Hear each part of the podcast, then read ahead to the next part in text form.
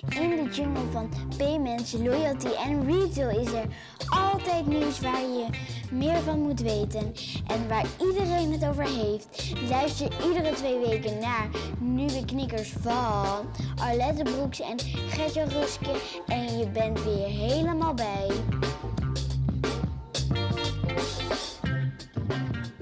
Nu ga je doen, ja?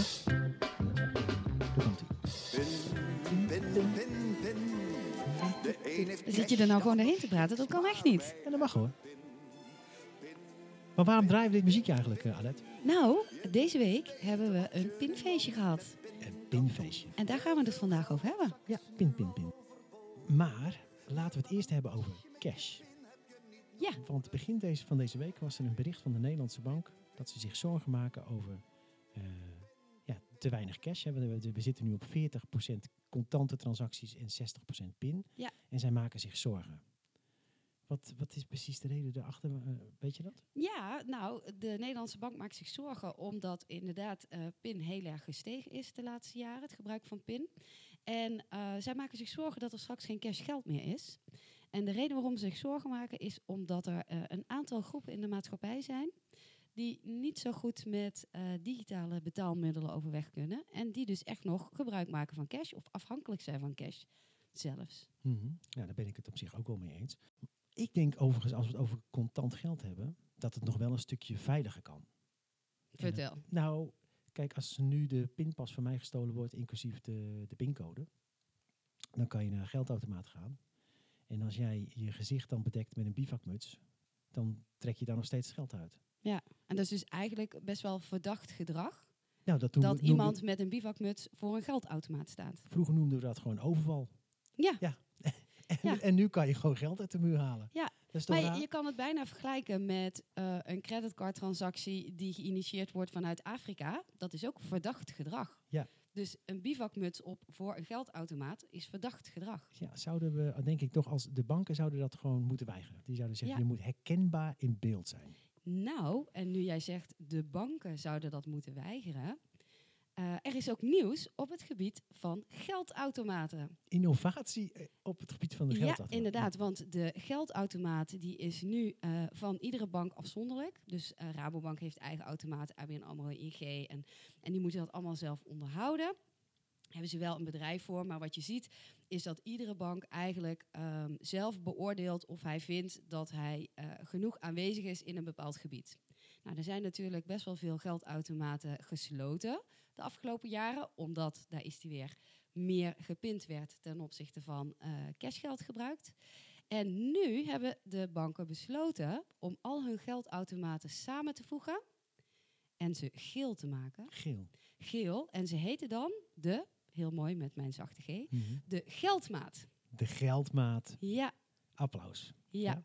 En de Nou, geldmaat wordt door, even afmaken, Mm -hmm. Geldservice Nederland vanaf 1 januari uh, overal in het land eigenlijk ja, getransformeerd. Ja, Want het is dan een geldautomaat van een van de deelnemende banken, Mhm. Rabobank, ING, ABN AMRO. Mhm.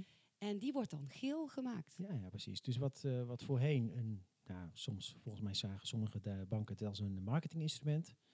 Eh, ook de discussies kan ik me nog goed herinneren bij Rabo, het verdwijnen van die geldautomaat uit de dorpen. Ja. Dat wordt nu eigenlijk ingevuld met één nieuw brand rond de geldautomaat. Ja. Inderdaad. Oké, Dan Ja. wordt dus geel. oké, interessant. De gele geldmaat. Oké. Eh, zijn er nog meer nieuwtjes deze week, Alet? Die zijn er zeker. Deze week is namelijk ook Garmin Pay gelanceerd in Nederland. Mhm. Garmin Pay. Ja, Oh ja. Ja, nee, daar heb ik nog enorme pijn van in mijn rug gekregen. vertel eens, wat is Nou, er gebeurd dan? Ik las dat natuurlijk en ik viel van mijn stoel af. Ik, dacht, hoe kan het Garmin Pay, weet je wel? Ik ken, nou, ik ken uit mijn vriendenkring van hardlopers wel geteld één iemand met een Garmin horloge.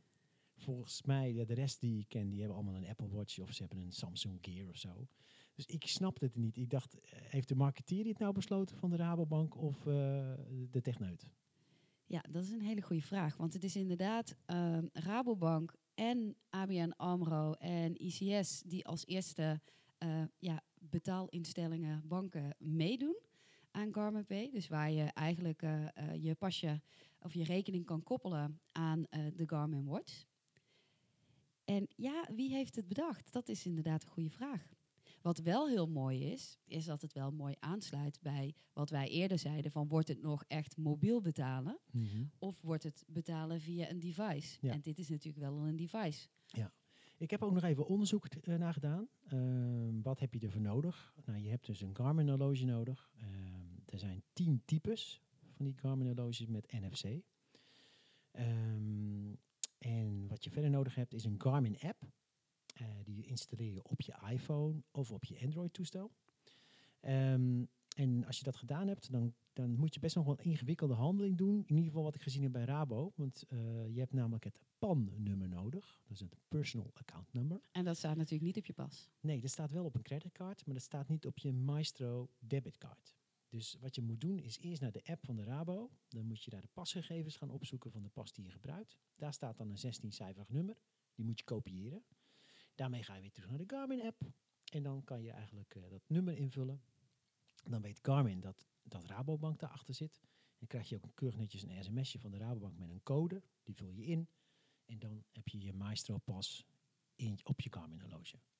Dus je moet het wel heel graag willen Ja. om uiteindelijk uh, genoeg motivatie te hebben om alle stappen te doorlopen. Ik heb het niet opgeteld, maar volgens mij waren het 15 of 16 stappen. Ja. Hey, en dan nog een vraag, hè? want als je dan uh, uh, je bankpas, uh, zullen we maar zeggen, in je horloge hebt gestopt Mm -hmm. en je wil hem echt actief gaan gebruiken, kun je dan ook loyaltykaarten in die horloge stoppen, zoals de AH bonuskaart? Nee, volgens mij niet. Nee, dus die moet je dan wel nog meenemen. Moet je meenemen. Wat wel makkelijker is, is het contactloos betalen. Dat gaat per definitie zonder pin. Dus het is niet zoals met je contactloze kaart dat je boven een bedrag van 25 euro een pincode moet invullen. Eigenlijk uh, kun je, is die 24 uur per dag, als je, je moet één keer je pincode invullen op, op je horloge. En dan kun je hem 24 uur kun je hem gewoon gebruiken. Zonder pincode? Zonder pincode, ja. Ja, dus ja. je hoeft echt alleen maar uh, uh, te, hoe zullen we het noemen? Te tikken. Te tappen. Te tappen. Ja. En ik, wat Tegen ik ook nog geleerd heb, want ik gebruik dat dan natuurlijk met mijn Apple Watch, met Bunk, is, uh, je hebt heel veel van die apparaten in Nederland, van die terminals. Er zit de, de, dat NFC-ding aan de zijkant, links. En dat is voor je, als je betaalt met je pas, is dat prima. Of met je, met je telefoon is het ook prima. Maar als je betaalt met je horloge, is dat heel vervelend. Want dan moet je je horloge, die ik aan de linker, linker pols draag, die moet ik naar rechts draaien en dan er tegenaan houden. Ja, dat het is het geval dat je arm uit de kom. Ja, dat Ja, het is, jammer dat, is echt jammer dat we nu niet met beeld uh, deze podcast doen. Want anders had iedereen kunnen zien hoe jij je arm nu helemaal uh, uit de kom was aan het Ja. draaien om het te demonstreren. Ja, dus ik hoop mensen dat, ze- dat ze er wel een voorstelling bij hebben. Maar je kan dus, en dat had ik geleerd op een filmpje van eh, Rabo, eh, aan de, eigenlijk de binnenkant van, de, van dat ding ook gebruiken. Dus als je de keypad hebt, waar je je pincode normaal gesproken intoetst, dan kan je hem ook links zo tegen dat wandje aanhouden. En dat doet hij het ook. Ja, en dat, geldt dat dan alleen voor de Garmin of geldt dat voor alle watches? Nou, in ieder geval voor mijn Apple Watch deed hij het ook. Ik heb het gelijk getest. Dat Oh, werkte. top. Dus ik denk dat je zelfs ook mobiel kan betalen op die manier. Ja, Dat ga ik nog, dus dat het ga ik is nog een keer eigenlijk gewoon een beetje verstopt Ja, dan. dat ga ik nog een keer testen. Nou, superleuk dat eh, nu dus eh, weer een nieuwe vorm van betalen in Nederland eh, beschikbaar is. Daarnaast was er een klein beetje Google Pay en Apple Pay nieuws. En met een klein beetje bedoel ik dat Google Pay nu ook beschikbaar is in Noorwegen, Denemarken, Finland en Zweden. Mhm. In België was er de aankondiging dat eh, binnenkort je Apple Pay kan gebruiken bij BNP Paribas. Mhm. Uh, ongeveer voor het einde van het jaar. Dus uh, in die zin zien we toch dat um, steeds meer landen in Europa aan Google Pay en Apple Pay gaan. Mhm. Uh, wat wel dan weer bijzonder is, is dat er uh, ook een interview verscheen um, op RTL Z. Waar uh, iemand van de betaalvereniging gequote werd, die aangaf um, dat hij eigenlijk niet wist of er in Nederland ook wel behoefte was aan deze betaaloplossingen. Ik zou zeggen, ga het onderzoeken. Precies, precies. Nou, hij, de reden waarom hij dat aangaf was um, dat de cijfers uh, die zij gebruikten, daarbij uh, waren de smartphone-eigenaren die contactloos kunnen betalen, mm -hmm. dus de geschikte toestellen, mm -hmm. die doen dat dan maar vier tot vijf keer per maand. Ja. Nou, ik- bij mij ligt die frequentie zeker wat hoger. En trouwens, eh, wat ik vorige keer al zei, eh, ik, de mobiel slaan we denk ik voor een groot gedeelte over. Want eh, ik, ja, hoofdzakelijk gaat het mij met de watch. Ja. Dus misschien is wel de verkeerde vraag die je stelt. Inderdaad. Eh. nou, en wij hebben in ieder geval alle vertrouwen erin dat deze oplossingen juist wel een toegevoegde waarde bieden. En zeker natuurlijk nog niet uitontwikkeld zijn. Dat denk ik ook. Dus eh, eh, ik laat ik positief eindigen even over Garmin Pay. Ik vind het wel goed van de banken, Rabobank, ABN AMRO. En volgens mij doet ICS ook mee. Hè? Ja. ICS is uitgever van een groot aantal creditcards in Ja. Nederland, waaronder de, de Bijenkorf-kaart. Dat ze hiermee experimenteren. Maar Ja. goed, ik had natuurlijk liever hè, mijn eigen Apple Pay ondersteund gezien. Dat zou mooi zijn Maar dat is misschien vooral persoonlijke voorkeur. dan. Ja. Absoluut. Maar Oké, ehm, ja, alweer over de betaalvereniging gesproken. Ja. We hebben natuurlijk dat pinfeestje gehad. Daar moeten we denk ik misschien het nu over gaan hebben. Zeker. Het pinfeestje eh, was, vond afgelopen dinsdag plaats. Eh, dat begon in de Nederlandse Bank met een seminar. Dat werd, dat werd afgetrapt door Klaas Knot Van de Nederlandse Bank. van de Nederlandse Bank. En eh, Klaas presenteerde zichzelf als grafdelver. Ja, omdat er iets te graven gedragen werd. En eh, nou, om het positief te formuleren, eigenlijk was het missie geslaagd. Nou, missie geslaagd waarover? Ehm, in 2005 was er een eh, eh, ruzie. Daar gaan we zo iets meer over horen. Ehm, de pintarieven waren vrij hoog. Mensen moesten ja. vaak vonden, hè? Vonden, Vonden, vonden, toonbankbedrijven. toonbank betaalinstellingen. Eh, dat zijn retailers, eh horecaondernemers, noem maar op. Tankstations. Tankstations, Ja. ja. Ehm, en uiteindelijk eh, eh, werden de banken, die werden door eh, toen nog de NMA beboet. Dat er een soort van kartelvorming zou zijn over de afspraken van die pintarieven. Er was ook toen maar één organisatie die het allemaal regelde, hè? Interpay. Interpay. Je kon dus niet als retailer zeggen, ik neem een contract bij mijn eigen bank. Nee, dat deed Interpay voor jou. En lang verhaal kort, er is toen een convenant betalingsverkeer eigenlijk gemaakt. Samen met de, de, de- de- tussen de retailers en de, en de banken. En eh, er is een stichting opgericht, de Stichting ter Bevordering Efficiënt Betalen. Stichting BEP. Stichting BEP. En eh, nou, die ging zich daar inhoudelijk mee bemoeien. En wij spraken dus met Mirjam Osten en Renate de Vree. En eh, laten we eens vragen wat de doelstelling van deze stichting was.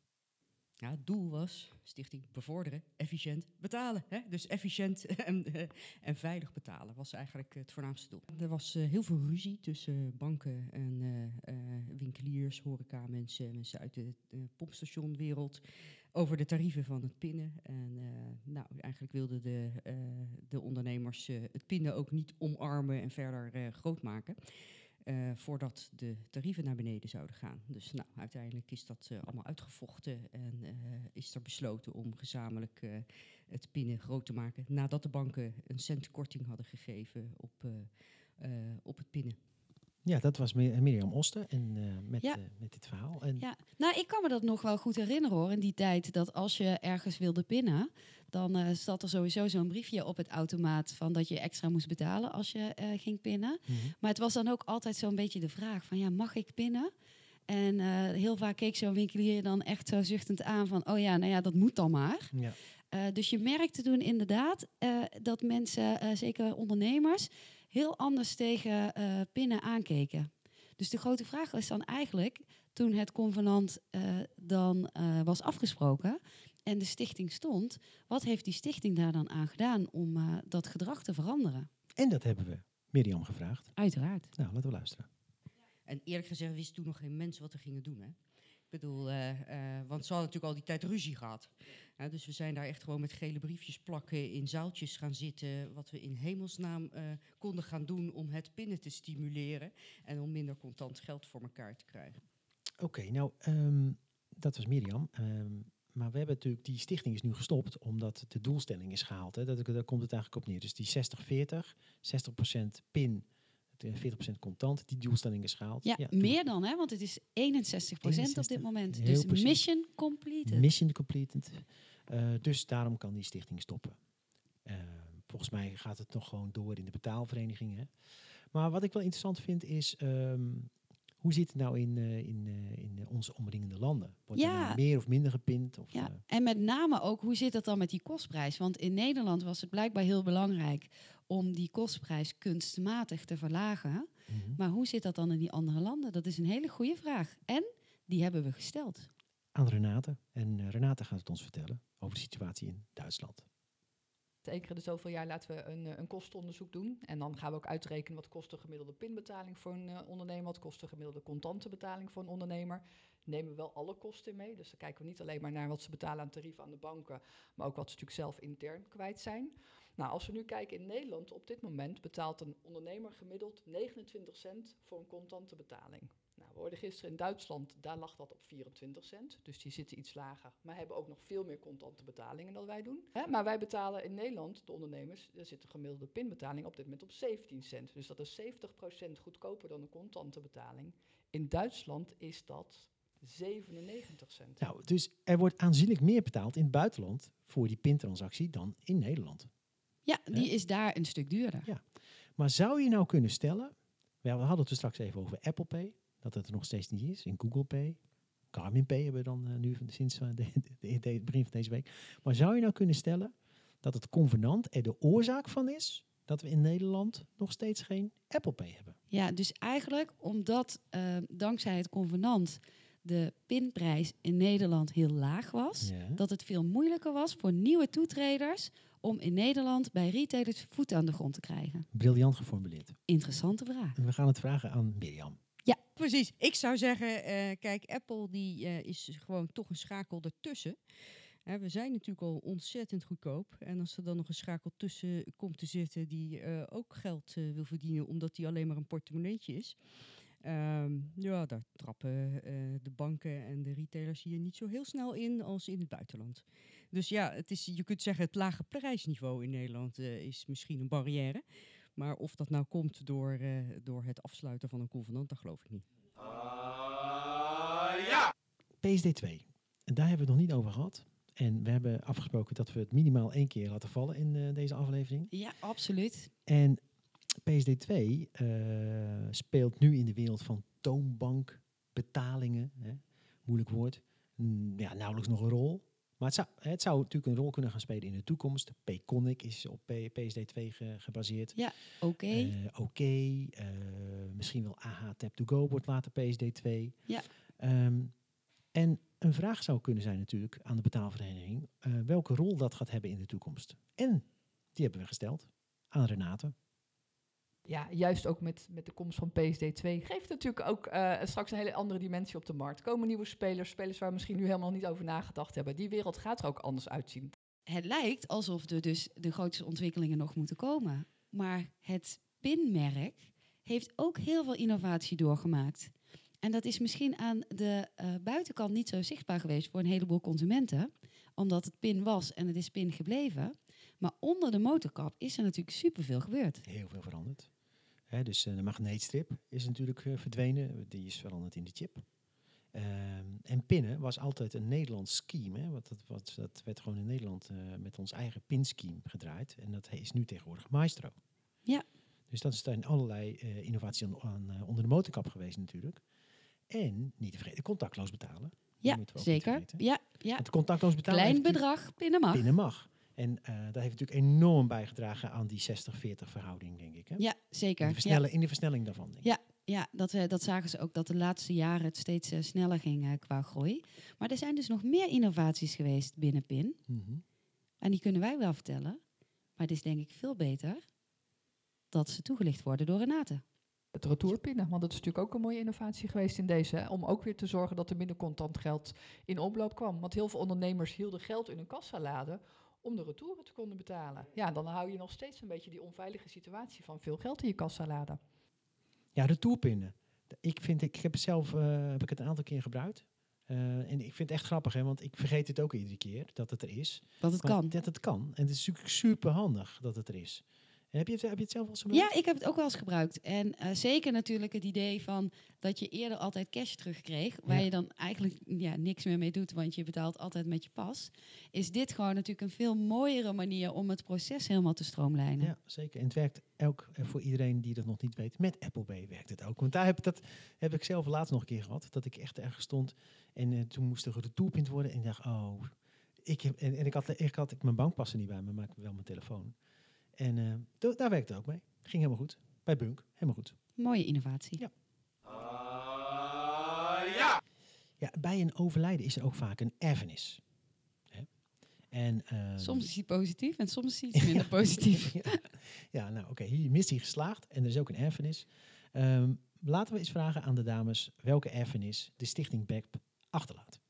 Nou ja, het, het zijn, het zijn wat, wat kleinere dingen. Eh, een, een voorbeeld is bijvoorbeeld de betaalwijzer die we altijd één keer per jaar uitbrengen. En dat is een nieuwsbrief voor alle acceptanten in Nederland. Nou, dat blijven we gewoon doen. We blijven één keer per jaar gewoon al die acceptanten informeren over allerlei nieuwe trends en ontwikkelingen. Ja, en je vergeet nog reclame te maken voor checkout.nl. Want we hebben uiteindelijk ook eh, in de loop der jaren hebben we winkeliers eh, geïnformeerd over ja, waar ze een betaalautomaat konden kopen. Vroeger hè, was dat een soort automatisme. Je bank had een bepaalde deal met een betaalautomaatleverancier en dat betaalautomaatje nam je dan. En dan dacht je dat je daar je leven lang mee kon doen. Nou, dat bleek dus niet zo te zijn. Het ding was ook op een gegeven moment natuurlijk verouderd. En dan moest je iets nieuws kiezen. Nou, dan hebben wij een eh, website gestart en die heet eh, www.checkout.nl. En daarop kun je het hele aanbod zien van alle betaalautomaten eh, in Nederland. Naast alle kassa's overigens, die is later uitgebreid. Maar die, eh, die website willen we heel graag dat die eh, voort blijft bestaan. Eh, checkout, dat is op zich wel aardig, want het lijkt wel een soort van independent bijna voor betaalautomaten. Ja, inderdaad. En inmiddels houdt het natuurlijk ook niet op bij alleen maar betaalautomaten. Nee, Want je ziet dus heel mooi dat, ehm, nou ja, laten we hem er even ingooien, de omni-channel gedachte Mhm. zeker daarin natuurlijk heel erg terugkomt. Ja. Een winkel heeft niet meer alleen een fysieke winkel, maar ook een webshop en vice versa. Ja, ja. En ook die prijzen van Ideal en zo staan ook op checkout.nl. Die gaan ze nu uitbreiden. Oh, ja. oké, wat heel goed. Nou, fantastisch. Hey, en eh, normaal gesproken ben jij altijd van de wrap-up, maar we hebben ook nog eh, de dames gevraagd eh, of, er, of ze nog een wrap-up konden geven. En Mirjam heeft alles voor ons op een rijtje gezet. Kijk, ik zeg dan, eh, we hebben in 13 jaar veiliger en efficiënter betalingsverkeer eh, eh, bereikt. Waarbij je kunt zien dat je nu overal kan pinnen. Vroeger was dat gewoon niet zo. Er zijn ontzettend veel betaalautomaten bijgekomen. Criminelen hebben het steeds lastiger gekregen. Er wordt minder geskimd, er zijn minder overvallen. Je hoeft nergens meer bij te betalen haast als je wilt gaan pinnen. Er is minder contant geld, dus het is veiliger. De storingsgevoeligheid is afgenomen. Eh, er zijn bijna geen landelijke storingen meer. Je moet ze zoeken. Ehm, nou, klein bedrag pinnen mag had eh, effect. Hè? Eh, dus je, er zijn enorm veel kleine betalingen nu die gepind worden. In plaats van contant worden afgerekend. En, en voor ondernemers, dat is natuurlijk heel belangrijk vanuit de retail en waar het allemaal om begonnen is, is pinnen veel goedkoper geworden dan contant geld. En daarmee ook zijn de kosten van het hele betalingsverkeer voor de ondernemer echt eh, fors goedkoop eh, geworden. En eh, nou, ik denk dat dat de belangrijkste, het belangrijkste is wat wij als Stichting Bevorderen Efficiënt Betalen hebben bereikt. Nou, Super mooi om te horen wat er allemaal bereikt is in de afgelopen jaren, dankzij het convenant en zeker dankzij de stichting.